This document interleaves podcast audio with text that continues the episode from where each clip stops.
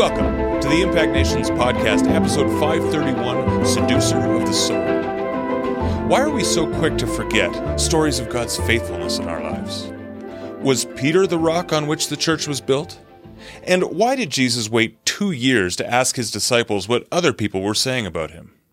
Let's find out together as we study the first half of Matthew chapter 16. Hello, everyone. We're back together again on this long journey through the Gospel of Matthew.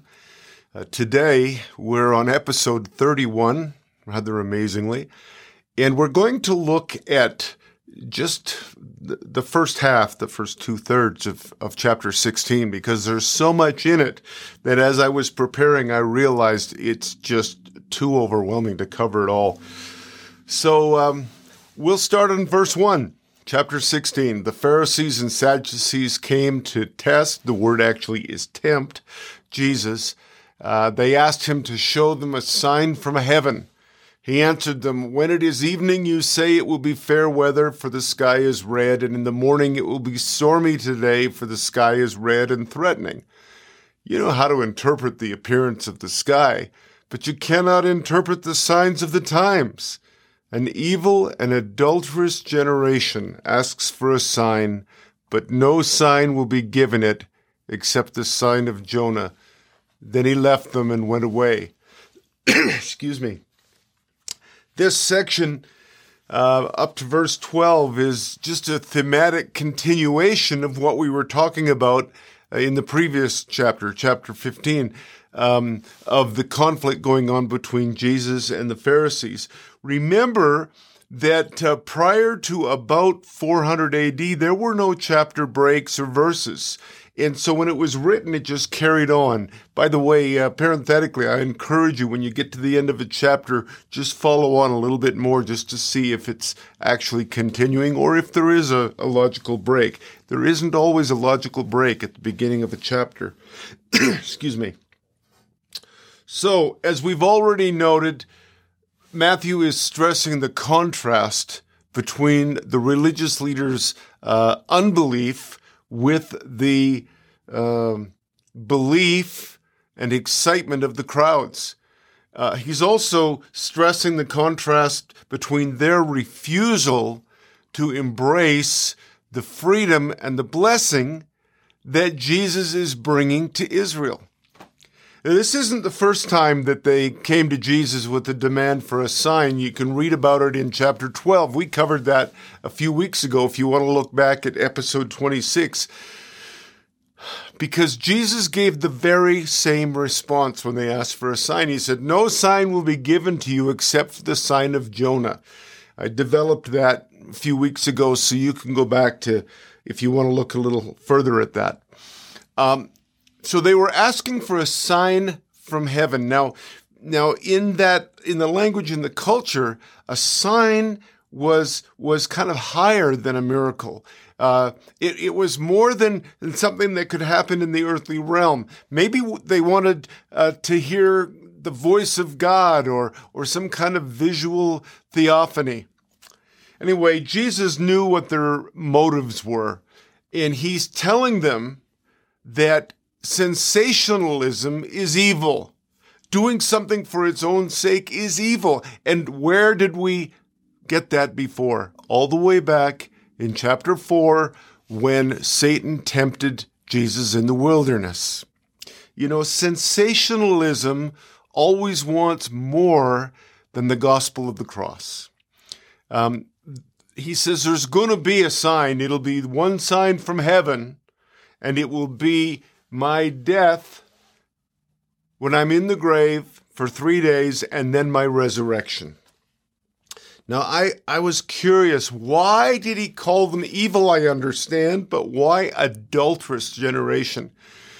Again, one of the early church fathers, Origen, who often has some wonderful insights, he said this about why he accused them of being part of an adulterous generation. Assume there are two laws the law of the body, the flesh, which is in conflict with the law of the spirit, which is the husband to whom uh, they should be betrothed by God.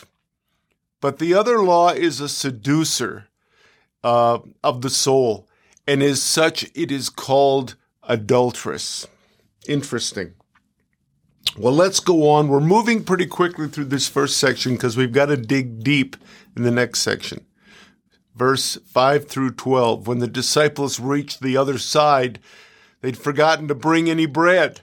Jesus said to them, Watch out uh, and beware of the yeast of the Pharisees and the Sadducees. They said to one another, Is it because we've brought no bread? And becoming aware of it, Jesus said, You have little faith. Why are you talking about having no bread? Do you still not perceive? Do you not remember the five loaves for the five thousand and how many baskets you gathered? Or the seven loaves for the four thousand and how many baskets you gathered? How could you fail to perceive that I was not speaking about bread? Beware of the yeast of the Pharisees and Sadducees. Then they understood that he had not told them to beware of the yeast of the bread, but of the teaching of the Pharisees and Sadducees. A few things to see in this episode. They're in the boat and they go, uh oh, we forgot to bring any bread. I think Matthew included this to, to show us there's a constant temptation in our lives to look to look at our lack of supply more than uh, looking with faith on what Jesus will do.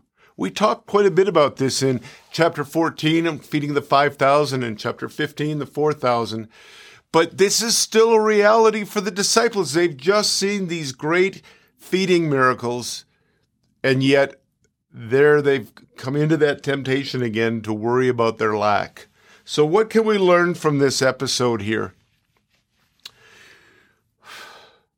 You know, whenever we face a new challenge, a struggle, a threatening situation, it is so easy for us to forget our history with Christ. This is what he challenges them with. He says, Don't you see or don't you perceive? He's talking about spiritual eyes, heavenly perspective. Have you already lost your heavenly perspective? He says to them. We've got to consciously hold on to having a higher view, a heavenly perspective. What are you doing now, Lord? And then he says, Don't you remember? You know, when we're faced with, with fear or the pressures on in that moment, that pressure can make us forget. It's like spiritual amnesia. Um, maybe we're faced with a, a great need. Someone needs healing. And even though we've we've watched the Lord do a whole bunch of healing over the last while in our lives, now we're faced with it, and it is so easy to just forget, oh no, what's going to happen? These are the times when we must very intentionally lean into Jesus' faithfulness in our lives. Because if it was so for the disciples, it's also for us. and Chrysostom, another great church father, uh, he recognizes this spiritual amnesia because he said this Why did Jesus not say plainly, Beware of their teaching? His purpose is to rather remind them of what had just been done, the feeding of the multitude, for he knew that they had already forgotten its significance. Boy, it's so easy for our our that amnesia, for our faith to leak away. That's when we got to fix our eyes on Jesus. Now he says, watch out for the yeast of the Sadducees and the Pharisees. The Sadducees were were an interesting group. They were they were skeptical of all things supernatural. They only held to the first five books of Mo- the books of Moses, the first five books of the Old Testament. Um, they were skeptical about anything supernatural, uh, healing, angels, even the resurrection. You know, it's like they were the modernists of their time. Now, the Pharisees, they were the legalists of their time. Um, they were the ones who who put those heavy weights on people where they said, you know, our our behavior is never good enough. We never have enough faith. We never have enough obedience. Now we can find both of these out there. Both of those voices in and around the church. What Jesus is saying is he's condemning all leaders that that say anything that blocks people from their faith in him. Whether it's downplaying, oh, that isn't really real, or whether there's such a, an oppressive kind of, you got to perform, you've got to perform. I remember one time being invited to a church in another country, and I walked in and I thought, whoa, is it ever heavy here? And nothing had even started yet. The music hadn't started, nothing. I could just feel it. And then as I listened, and then as I was introduced, it was classic Phariseeism. It was, you're not doing enough. There weren't enough for you at the prayer meeting. You need to be, at, you need to, you need to, you need to. Jesus is saying anything, whether it's that strictness or whether it's that very liberal modernist, oh, you don't really, really need to believe it. Anything that, that, that is a hindrance of what Jesus later will call a stumbling block, um, that's what he's condemning. So now we come to the meat of what I want to share today. Peter's great declaration, verses 13 to 20. Now, when Jesus came into the district of Caesarea Philippi, he asked his disciples, Who do people say that the Son of Man is? And they said, Some say John the Baptist, but others Elijah, and still others Jeremiah or one of the prophets. And Jesus said to them, But who do you say that I am?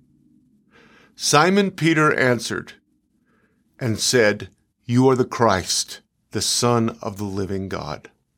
And Jesus answered him, Blessed are you, Simon, son of Jonah, for flesh and blood has not revealed this to you, but my Father in heaven.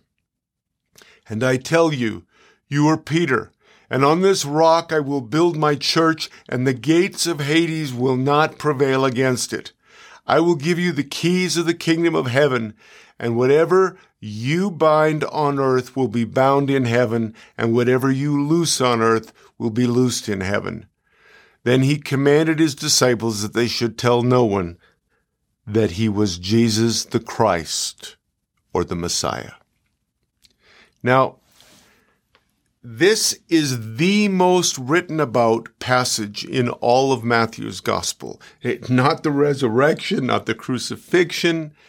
This is the most written about. It was in the early church, in the early church fathers' writings. It was in the Middle Ages. It was in the Reformation. And it is now in modern theological writing. And, and this passage became a point of great divide uh, between the Roman Catholics and the Orthodox Church, the Eastern Orthodox, and then later between the Catholics and the Protestants. Th- this is really the pivot point in Matthew's gospel. From this point on, the narrative begins to move quicker and quicker and quicker. Now let's go back and look at it. Now, when Jesus came into the district of Caesarea Philippi, he asked his disciples, Who do people say that the Son of Man is? Now, Caesarea Philippi was a city that was in the northernmost region of Palestine, of Israel. Uh, it was in the region of Iturea. It was north and east of the Sea of Galilee. It was technically within Palestine, but it was almost thoroughly a Gentile region. You may remember many weeks ago when we talked about the, the woman with the issue of blood and she knelt down and took hold of the hem of Jesus' garment. I told you there was a statue of that at the gates of Caesarea Philippi. So Jesus said, Well, who do they say the Son of Man is? He was using his favorite term. And why was he asking the disciples? He wanted the disciples to tell him what level of understanding do the people have. You know, leaders often have to ask others for information because they won't get the, the straight goods from the people. Now, Jesus had not said, He'd made no declaration that he was the Christ, the Messiah. But it was through two years of exposure to uh, what he did and what he said that led to the disciples' understanding. I think there's a really important application for us here. We should not be pressing people to make a decision to turn their hearts to Christ. Uh, I've watched this so often, and I, I don't believe we, we should press them. We should hurry them. We should follow Jesus' example. He wasn't in a hurry. He let them simply be with him, and then they would discover who he is. I think we have the same principle. You know, we're doing a lot of work right now in helping establish house churches. We just found uh, four new house churches being established this week north of Toronto. But one of the things we talk about is that belonging comes before believing. In other words, what we're saying is when people are simply with the church, when they're when they're with those who love Jesus, then in God's time, their hearts will turn to Him. Uh, I learned this in India through the House Church Network there years ago. So I think there's a lesson. That doesn't mean we never say anything about the Lord at all. I'm not saying that. But I am saying we don't push somebody. You know, you need to decide right now. This is the time. Jesus didn't do that.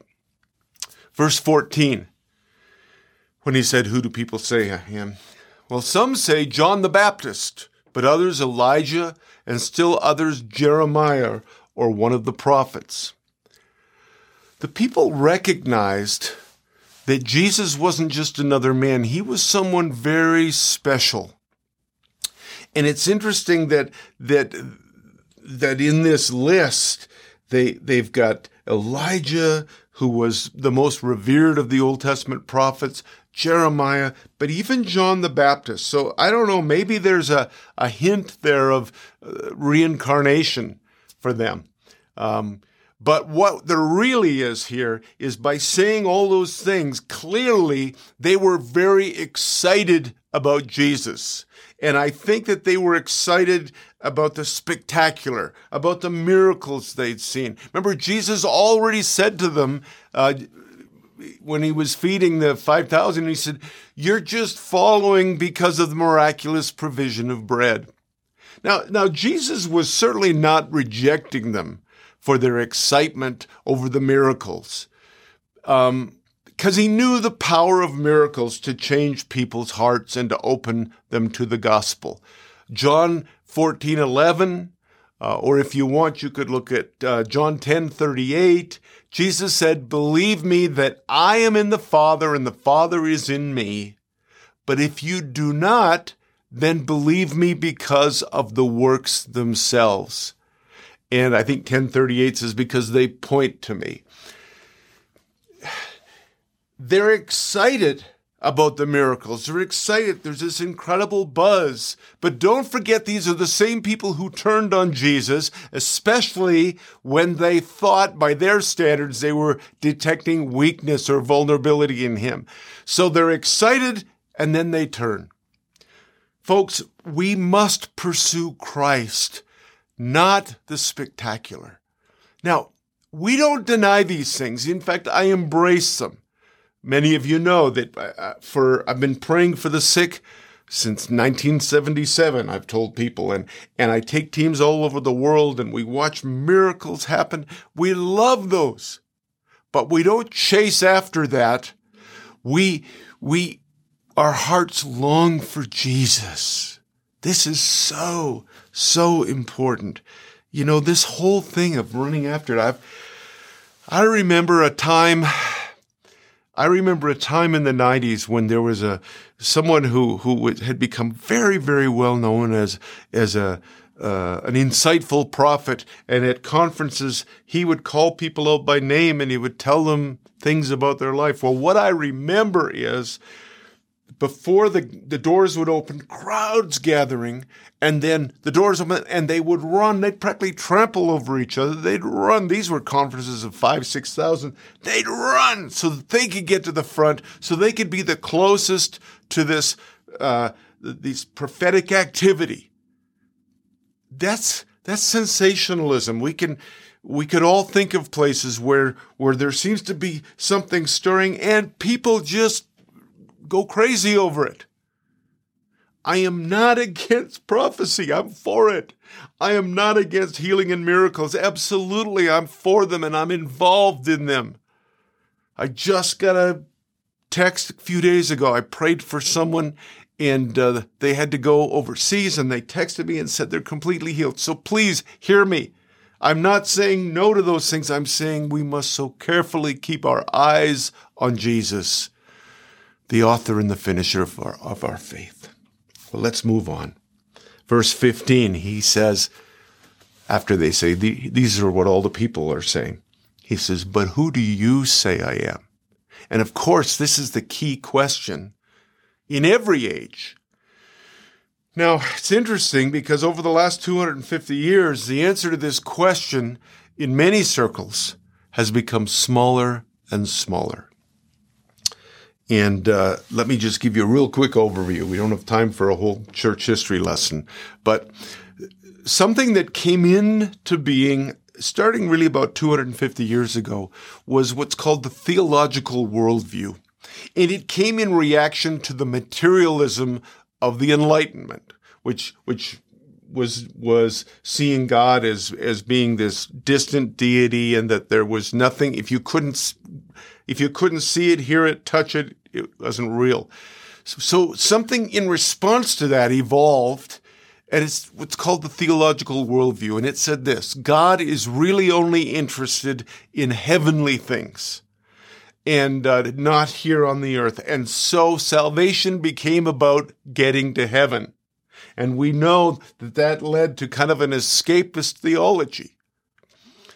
Well, then later, in the, the last half of the 19th century into the early 20th century, Jesus, the presentation of Jesus got smaller again because it said that scripture can be studied apart from revelation. You can just figure it out. If you've got enough uh, material, enough information, if you can do what's called redactive comparison, which is you take one passage and compare it to another. There's all these, all these intellectual tools, you don't need revelation. And, and this quickly became kind of an anti supernatural movement in theology. I, I, remember it when I was young. Uh, Jesus walking in the water. Well, actually, there's a lot of shoals and sandbars, and he knew where they were. Or feeding the 5,000. Well, actually, just by taking it and sharing it with his friends, he gave an example, and everybody else did this. All of this led to a smaller Jesus, a Jesus without miracles, and a Jesus without incarnation. In the 20th century, he got smaller still because Jesus was now simply a good man. He was a wise man. But, but his wisdom was for back then, and much of it isn't relevant for the realities of the modern age. Well, now let's look again. Who do you say I am at a personal level? Simply to say this My answer, your answer, will impact directly the, the whole movement of my life, the meaning of my life, the motive of my life. So this is the key question. Now let's let's move to the most central passage of what we're looking at today. Verse 16. Simon Peter answered and said, You are the Christ, the Son of the living God. Now, in, in the Greek, both you and are are emphasized. So it's even beyond saying you are the Christ, it's you are the Christ, the Son of the living God. Messiah, Christ, the same word, one, one is Greek, one's Hebrew, but it was a commonly held title of hope in first century Palestine. It meant there's God's going to send a human deliverer, uh, and He's going to change everything. Now, that verse, "Thou art the Christ, the Son of the living God." I wonder how many times I've said that in preaching over the years. For for years, I've seen this verse as the high watermark of Matthew's gospel. Um, you know, we heard similar things when Jesus walked on the water. We looked at it just recently. The disciples said, You are the Son of God. But here, for the first time, someone, and it's Peter, is saying, You are the Christ. You are the Son of the living God. I've always pictured this as kind of a breakthrough time, a, a point of celebration among the angels, the heavenly hosts, the cloud of witnesses, because finally it's been said out loud. Now, where did this happen? Matthew records that, that Jesus had brought them to a Gentile region. They're surrounded by Gentiles when this amazing revelation, this amazing proclamation is made. So you see, once again, Matthew is enlarging his reader's understanding of the universality of the gospel. He keeps making this gospel more and more inclusive, if we can just see it. So it's exciting. What a revelation. But we're going to see in the next episode that, that Peter's revelation is incomplete. Now, Peter asked, or Jesus asked all the 12, Who do you say I am? But, but just as we can count on from Peter, he's the one who jumped up and immediately spoke up. And, and you know, there is a, an impetuousness about Peter, but I think likely it's he had a greater revelation. He was just a little further down the track. He was more certain. He was more convinced. Peter understands that God the Father has given his Son, and this Son you are, is the Christ, the Messiah, the King here upon the earth. Dale Bruner wrote this Peter understands the first half of the gospel. Jesus is the unique Son of God who gives life. Peter is right about the person of Jesus, but he must still learn the other half of the gospel that through the work of Christ, God suffers and is not just triumphant. We're going to see this clearly in a few verses. One of the great reformers, Martin Luther, said that he learned from this confession of Peter who Jesus was and from Jesus' solemn institution of the church immediately after. He learned that the true church needs to know nothing else but Christ. Remember, Paul said, I, I, I purpose to know nothing among you except Christ and Him crucified. And, and he says that the true church need know nothing else than Christ and that one recognizes false churches by the simple fact that false churches preach something other than Christ. I'm going to bang on the same drum again. With all my heart, I believe our Western churches in the 21st century, we need to preach Christ, not what Christ does for me, how I can be more successful, or anything else. We need to preach the glorious Jesus Christ. We need to worship Christ. Pay attention to the worship. Are you worshiping Jesus Christ? Are you are you joining with the angels? Is it, is it like the the hymns of Revelation, chapter 4 and 5 and 15 and 19, worshiping Christ? And whenever we gather, are we taking time to pray to Christ? Verse 17 And Jesus answered him, Blessed are you, Simon, son of Jonah, for flesh and blood has not revealed this to you, but my Father in heaven. Flesh and blood, you didn't figure this out yourself, Peter. This was revelation. It teaches us that his faith that rose up was a gift from God. You see, the Father not only sends his Son, he sends the gift of faith in his Son. Ephesians 2 8 and 9. God saved you by his grace when you believed, and you can't take credit for this. It is a gift from God. Salvation is not a reward for the good things you have done, so none of us can boast about it. There's nothing about Peter's character nothing about his spiritual sensitivity or anything else that enables him to make this great confession. It is all grace. It is all gift. That's what's happening right now. And remember a few chapters ago, chapter 11, verse 27, Jesus said this No one truly knows the Son except the Father, and the one uh, and no one truly knows the Father except the Son, and those to whom the Son chooses to reveal him. Blessed are you, Peter, son of Jonah, or Bar Jonah. It's the only time Jesus ever addresses Peter this way. I think he was implying something here when he did that. I think he was saying something like, just as you are the true son of Jonah, I am the true son of the heavenly Father. Hmm. Chrysostom believed that in the same way that Peter was the very substance of his father Jonah, so Jesus was the very substance of his father, the living God. Now, the people, as I said, they knew that Jesus was someone special. They thought he was like one of the prophets. But they had no revelation the roots didn't go down deep into it because they were basically just caught up in the excitement. They were making assumptions. Well, surely he must be one of these. Jesus wanted Peter to know the power and the great value of the revelation of what he had just spoken because those words came from the Father. We're going to see that with revelation comes responsibility. Let me say that again. When you get revelation, it's a package deal. It comes with responsibility.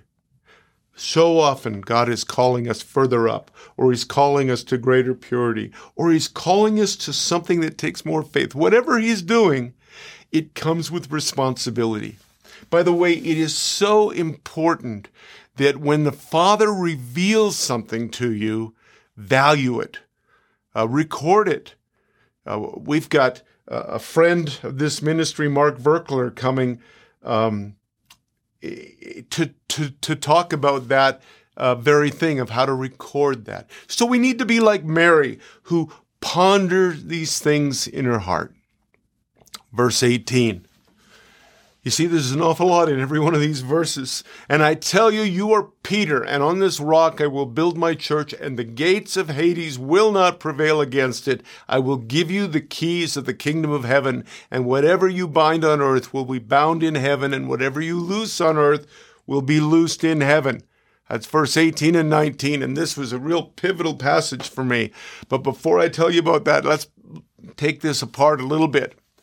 This verse um, is at the very heart of Matthew's gospel. This verse is a particular verse that is the most written about within this whole passage that's the most written about. This is the point where Jesus renames Simon and he calls him Peter. Now, when we read all through Peter and Acts, uh, all through about Peter, they're all, all those references are retroactive.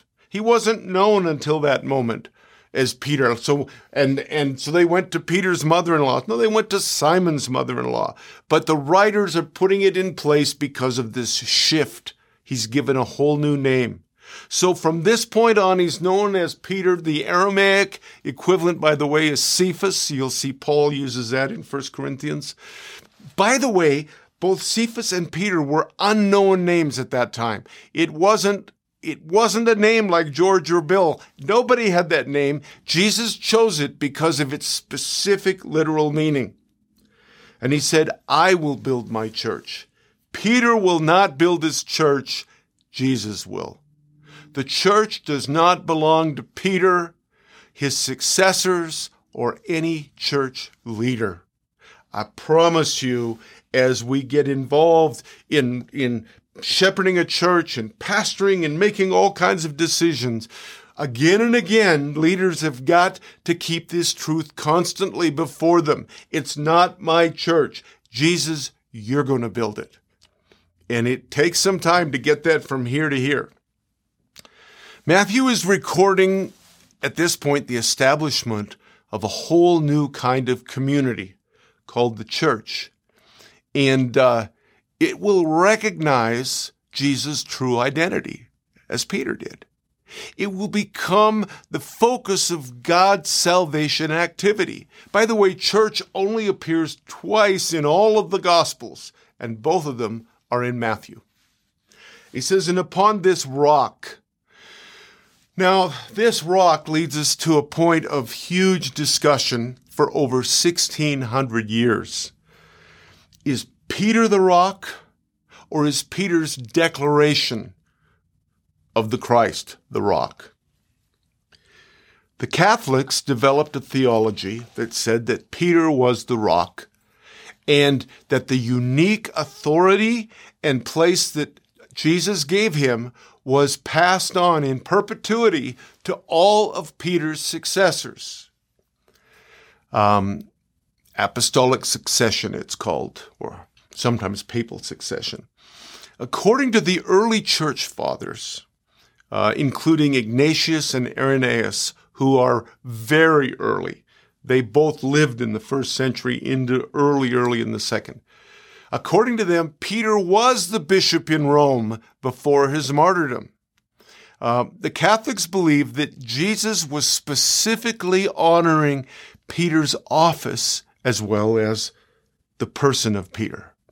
Now, in the Eastern Orthodox Church, they recognize Peter as the original bishop of Rome. But the Eastern Orthodox Church believes that what Jesus said to Peter was just for Peter. And then we come to the Protestant church. And many of us come from that tradition.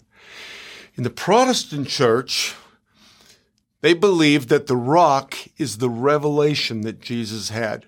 It will be this revelation, this declaration of Jesus as the Christ and the Son of God that will be the foundation upon which the church will be built. Now, most of us come from that evangelical tradition, and we've been taught strongly that Jesus was not referring to Peter as the rock. So you've got Peter is the rock, and you've got Peter's not the rock, it's what he said is. I think there's a third possibility. The rock is the revelation and the declaration.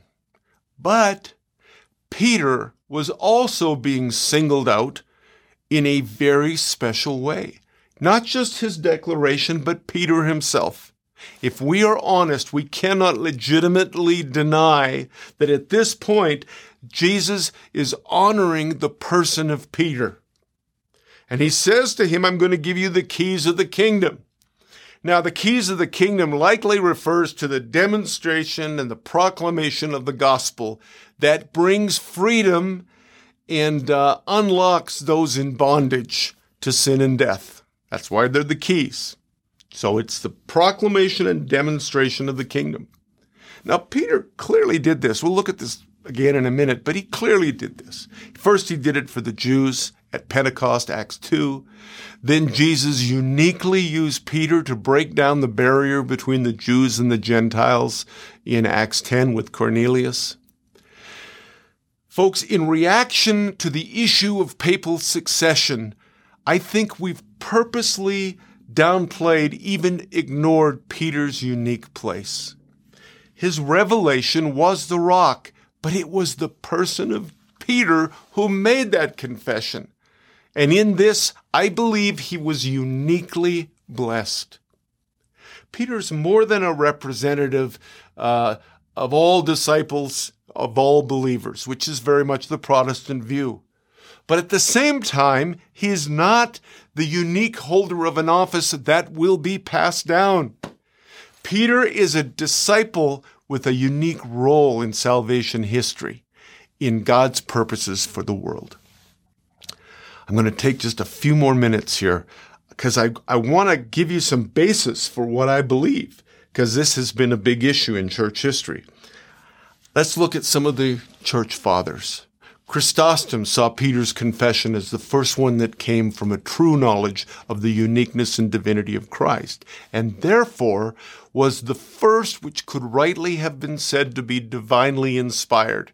It was therefore on this rock of divinely informed faith that the church would be built. To quote Chrysostom, he says, Therefore Christ added this, And I say unto you, you are Peter, and upon this rock I will build my church. That is, on the faith of his confession. Let's look at another church father, Origen. He believed that all who professed the same belief as Peter could also be called the rock. Indeed, he even held that those gifts which were conferred to Peter were no less conferred to any other believer. He said, And if we too have said, like Peter, You are the Christ, the Son of the living God, not as if flesh and blood had revealed it to us, but by light from the Father in heaven, having shone in our heart, then we become a Peter. For a rock is every disciple of Christ. St. Hilary said this this faith, Peter's confession, that which is the foundation of the church, through this faith the gates of hell cannot prevail against her. This is the faith which has the keys of the kingdom of heaven. And there are many more, but I think that's enough.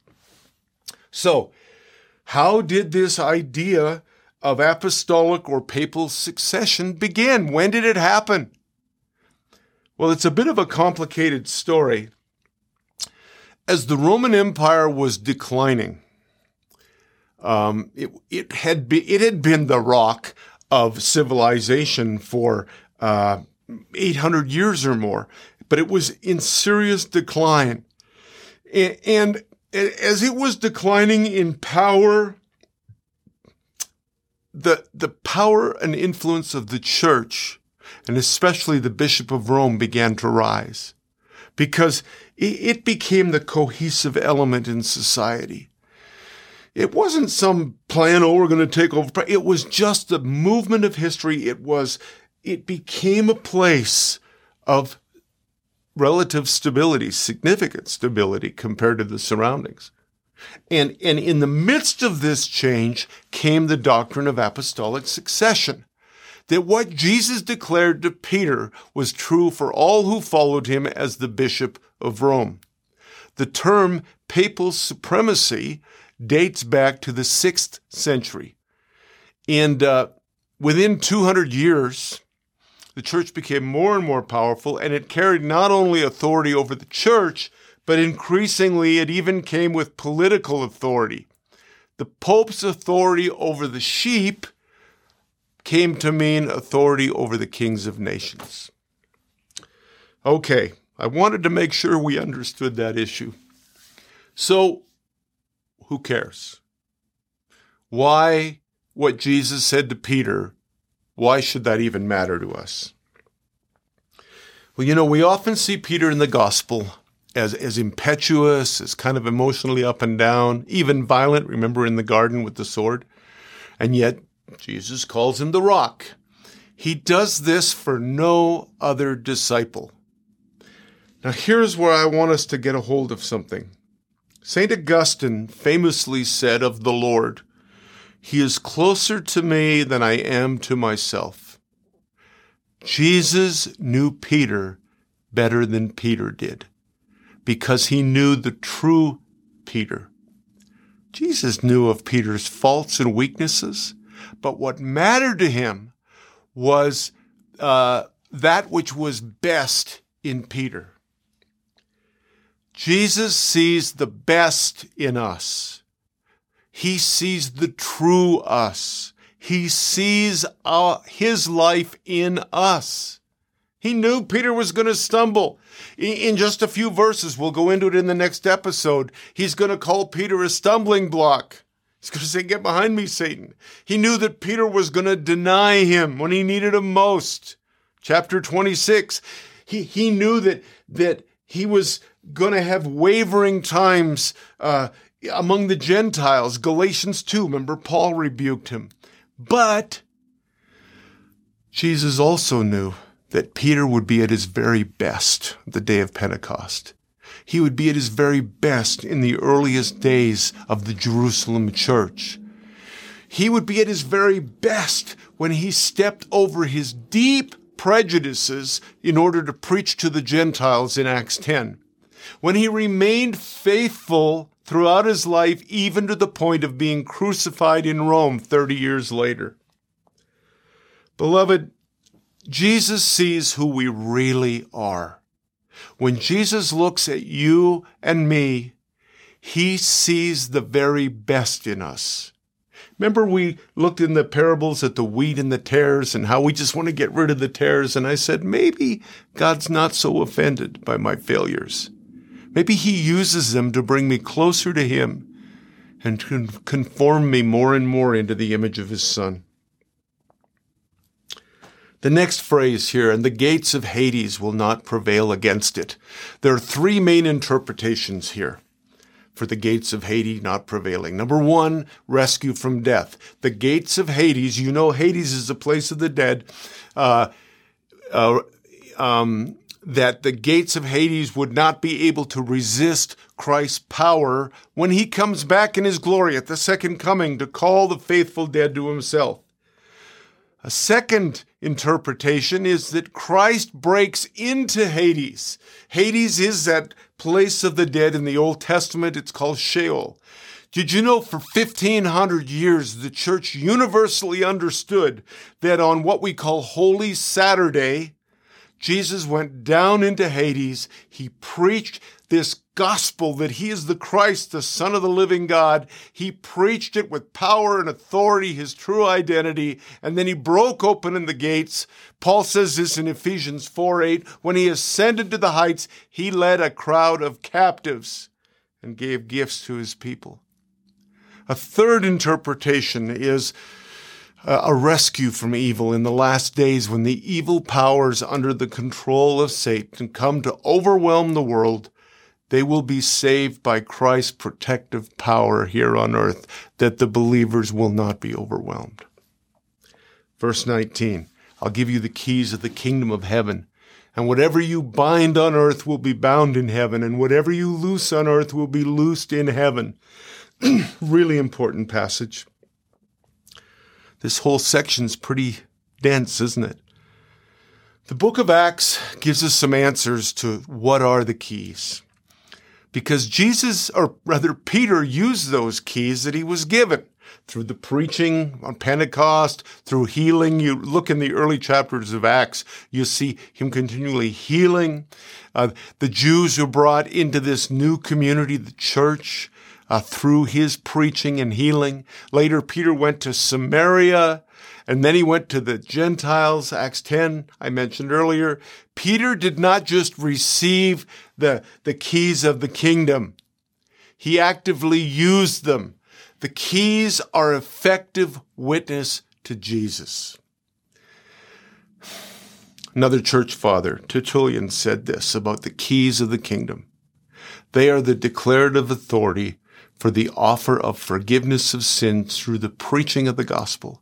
If people respond, respond to the message, they are loosed from their sins. If they reject it, they remain bound in their sins. He gives us the keys in order to use them. He says, freely you've received, freely give. We've got to be so careful. I'm all about equipping and making disciples. We just came back a couple of weeks ago from a, a whole four day event on that. But we're being equipped for works of service. Ephesians 4:12 tells us that there's a trap in the church of, of more and more and more learning, more books, more conferences, even more and more altar calls without actually putting what we receive into practice. Remember at the end of the Sermon on the Mount, the one who puts it into practice is built on, here's the word again, the rock. And the one who just likes the ideas but doesn't put them into practice is building on the sand. And then he goes on after he talks about the keys. He says, What you bind and loose the, the literal Greek here is, is a bit awkward for our ears, but it, it reveals something important. So listen closely. This is a, a more literal translation. And whatever you bind on earth will have been bound in the heavens, and whatever you loose on earth will have been loosed in the heavens. This suggests to me that when Peter uses the keys, when he takes action with those keys he's been given, it will already have been decided in heaven.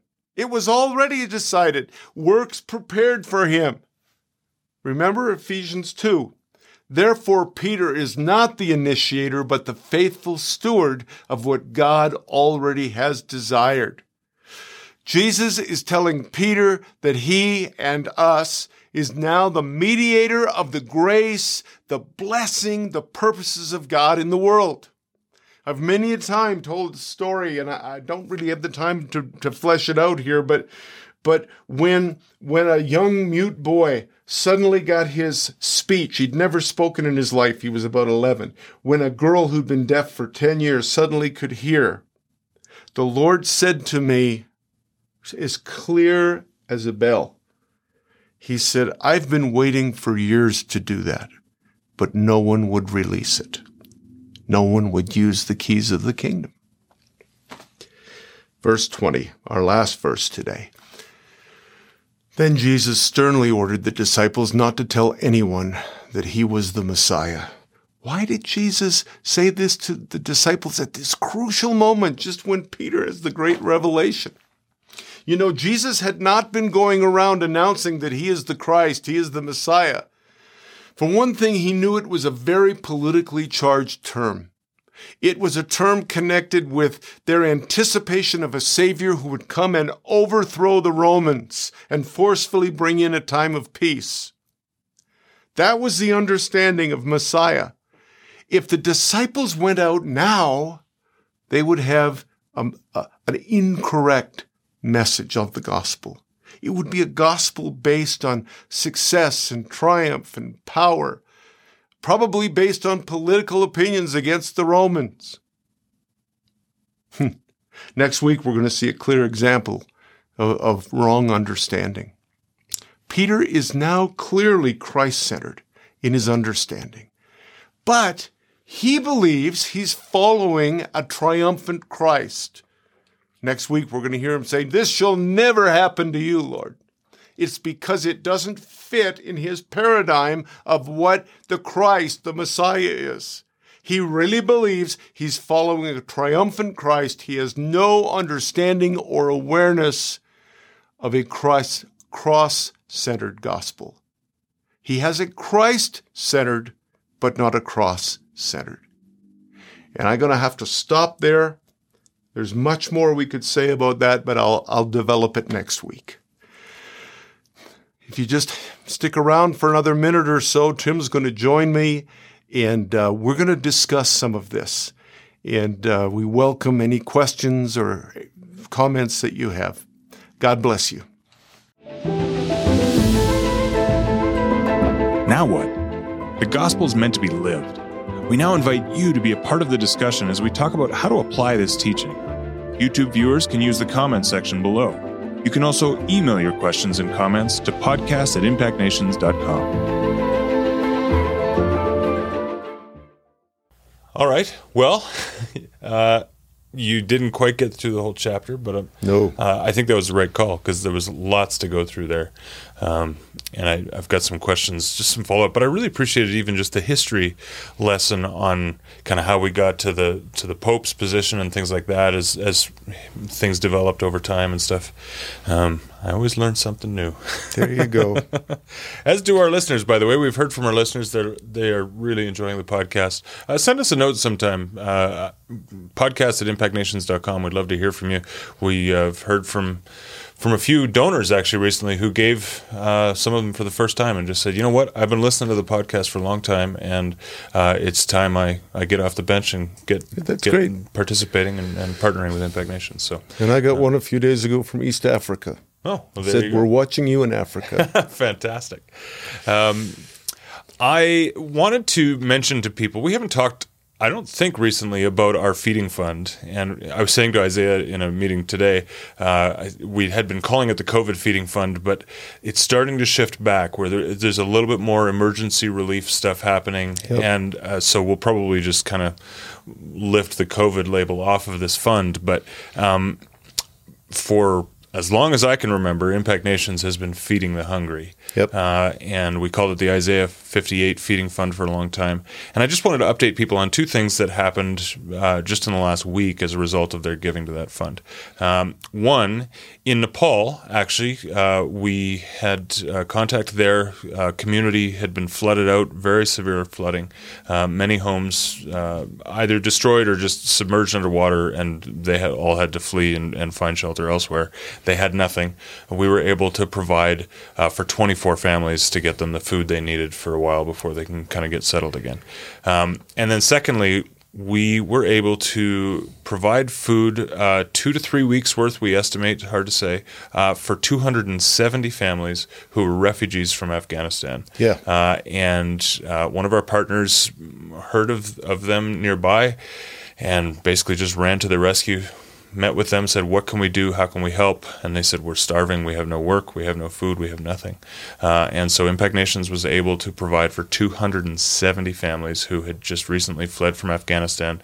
It's interesting. We'd, we'd received a lot of questions. I've received a lot of questions from Impact Nations family members when they saw what was happening in Afghanistan a couple months ago, just saying, do we have a presence there? What can we do? And yep. I said, well, we, we're just going to have to wait uh, and see if we find any refugees.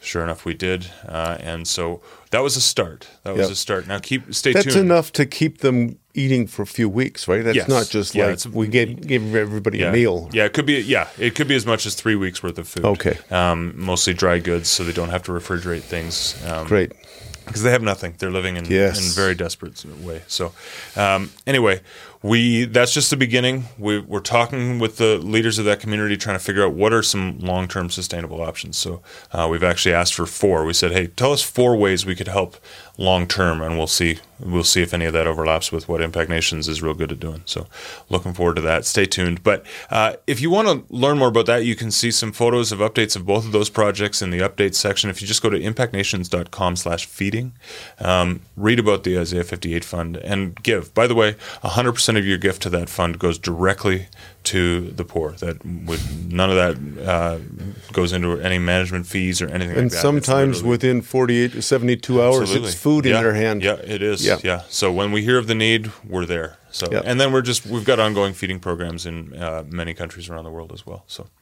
uh, anyway, impactnations.com slash feeding. Thanks so much.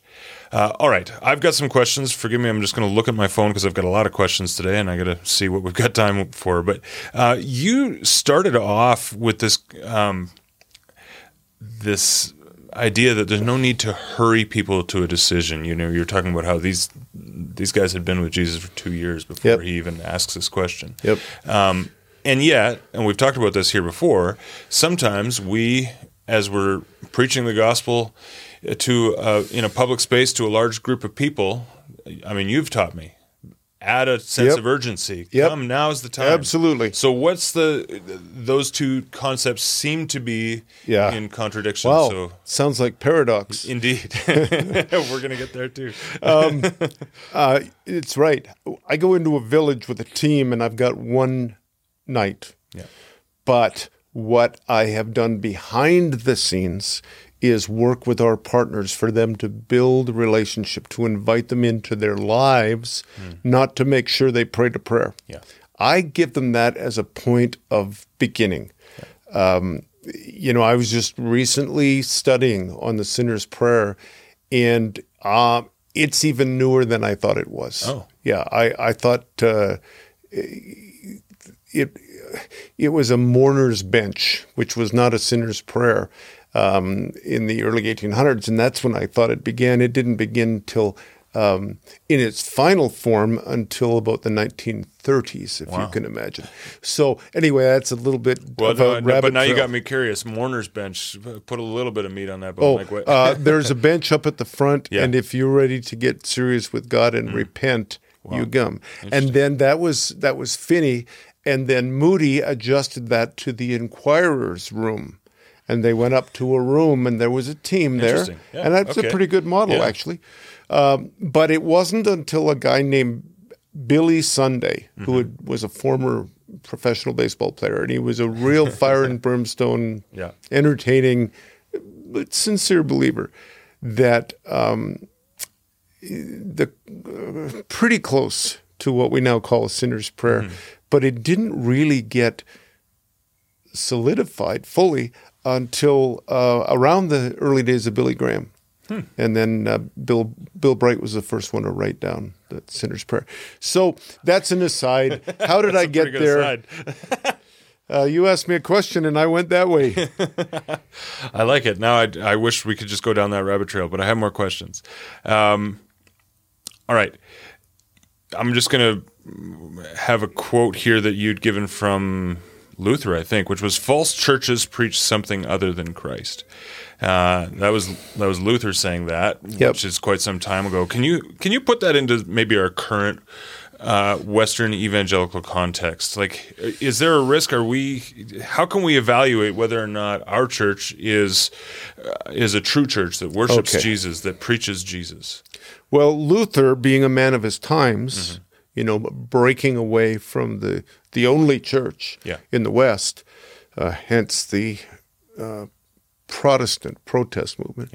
He was not famous for sugarcoating it. Yeah. Um, and so he really spoke in pretty black and white terms. But there's a lesson there. That's why I put it in. I- If we've and I and I talked for a moment about that. Uh, uh, I'm looking when I go into church. I really want to see that it is absolutely Christ centered. That we are worshiping Christ. We've talked about that here. You and I have talked about it multiple times. It's not songs about me. Um, it's you Yeah. and that the preaching is absolutely Christ centered as opposed to what can happen. And I know this, you know, I know this probably from my first 10 years of pastoring. You can get on some themes and you say what you want to say, and then you find verses that'll fit it. Yeah. Right. And that's, that's really backwards. So that's what I would say. And also prayer. I would frankly like to see uh, some corporate prayer. I really believe uh, that we threw out the baby with the bathwater when we start stop doing any kind of responsive or liturgical prayer, whether we pray one of the psalms together or pray one of the creeds. So I think we need to worship, we need to be taught, and we need to pray in a thoroughly Christ-centered way. Okay. Uh, the gates of Hades will not prevail against it. Yeah. We look around the world today, and there are certainly times when I think to myself, and I'm sure our listeners are thinking the same, like, man, darkness seems to be prevailing all over the place. Yep.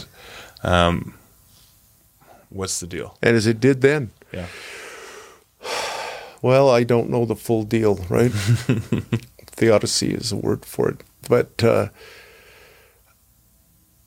I know that what what I'm I agree with historical positions on what Jesus was talking about. He was talking about ultimate reality, the final truth, whether that is um, at his second coming or whether that is his descent into Hades on Holy Saturday. These are things that refer to the enemy can't snatch you away Yeah. but the power of darkness increases and increases and these are days where lots of us are getting having not to get discouraged Yeah. right? Because for some of us discouragement is our besetting sin right? Um, so that's the application. There is you know the boy it's a huge issue. I think what we should do and I'll get you to remind me. I think one day, maybe Brad and I will will do a, a joint interview with you on that very issue. What's the deal with evil in the world? Yeah. Good.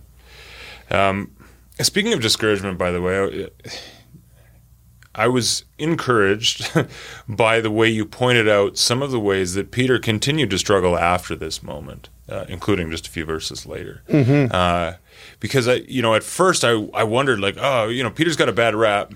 Maybe uh, after this point, this was the big turning point. And from here on, They won't mess on- up Yeah, now. but then you listed three distinct ways in which he Yep. did, and I think I think that's actually a huge encouragement for us. I think there are times when we may feel like we get the call, we suddenly have clarity on what uh, what God has called us to uniquely, Uh, and we've got our sense of mission, and then we mess up again, and suddenly the enemy's there there to just say, "Yeah, see, you're a failure. You can't do it, or whatever."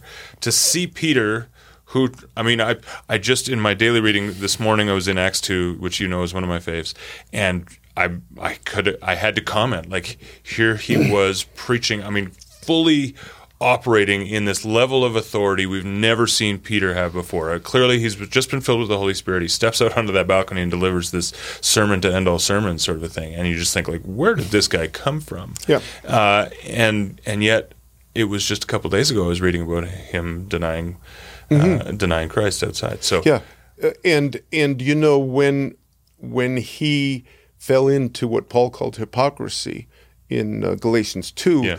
that was probably in about uh, AD forty eight. So you got mm, 18 years and he's still and that's why i really tried to stress in the parables um, uh, the wheat and the tares Yeah. that that i think there really is something there i think our sin horrifies us and traumatizes us and neutralizes us and it doesn't so much for God. You know, I was just sharing with somebody two weeks ago Habakkuk 113, and we often hear um, as evangelicals, we hear the first half of that verse. You're too holy to look upon sin, but if we would just keep reading, Yeah. therefore, why, do you? Yeah. Right? And and so we assume the first half yeah. but uh, it's all grace, right? It's all grace. I said, I said he he even gives us not only his son, but he gives us the faith to follow his son. Yeah. Hmm. Sorry, one more aside. I just had to laugh. In my reading just a couple of days ago, as I was finishing up the Gospels moving into Acts, I was reading John's account of the resurrection, and I just had to laugh because these guys, like, they were so human. They even in John's writing, he's he's throwing shade. Like, he, Yeah, there's just a bit of hey, trash I- talk. I beat him there. him to the tomb. Yeah. just made me laugh. I run a 4.4 Yeah. 40. He runs a 4.9. Yeah. I know. Poor Peter. Love that one. They're so real. Oh, yeah, These are not are. cartoon No, characters. yeah. So we that's part of this whole series, learning to not read it two-dimensionally. Yeah. You know. Hmm. All right, uh, we began with paradox, and sorry, I know this episode's going a little long, but these I, I wanted to ask these questions. Uh, we began with paradox. Let's finish with a question on paradox. Uh, whatever you loose on earth will be loosed in heaven. You talked about, uh, you know, even in your anecdote of, of God telling you, like, I've been waiting for somebody to release Yeah. this. There is a theological paradox there. There's a tension because I, you know, my answer to that a little bit is like, yeah, but isn't God omnipotent? Like, why does He need us? Can't He just get the job done? Why does He need us to participate in releasing heaven on earth? And uh, you can't answer that in two minutes. I know that, but I can try. yeah, give it a whirl. He doesn't need us, but he chooses. It's all an extension of the very nature of all creation is built upon free will, not coercion, of all creation. And uh, so he chooses to work with us and delight i- as we take him by the hand Yeah. and do that. Um, there's also a, a thing because if you if you look at a parallel passage near the end of John chapter 20, there's a concept really about forgiveness, and I think we'll talk a little more about that later. But that that loosing and binding has got all kinds of things with it. Uh, I've- you know, we've learned how to bind the enemy uh, in some very practical ways. You know that we teach the team Yep. when there's like because the God of this age is blinded so they cannot receive the gospel. So we will pray a prayer that the person in front of us doesn't even know we're praying it because it's either quiet or in a, in a different language. Yeah. And then ask them again, do you want to open up your heart to Jesus? And the no becomes yes. Yeah. So there's that level. There is the uh, loosing the purposes, the blessing, right? Because remember, it's only uh, it's only children of the Father that really can release Yeah. uh, authentic heavenly blessing. But there's also this forgiveness, loosing or holding on to, but loosing forgiveness. That one I'm not really prepared to share uh, today so much on, not because it's a secret, but because I don't want to say things that I'll disagree with once I go deeper. oh, very good. Well, that's a good good answer for now. Uh, I'm. This has been a lot of fun. Sorry if you didn't like having a longer episode, but I did.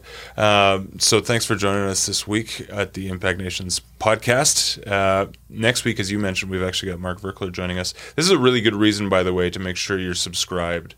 Uh, Yeah. Subscribe on YouTube if you like watching the video. Uh, and uh, you can do that by hitting subscribe, but then also hit that little bell to make sure you get a notification when we go live.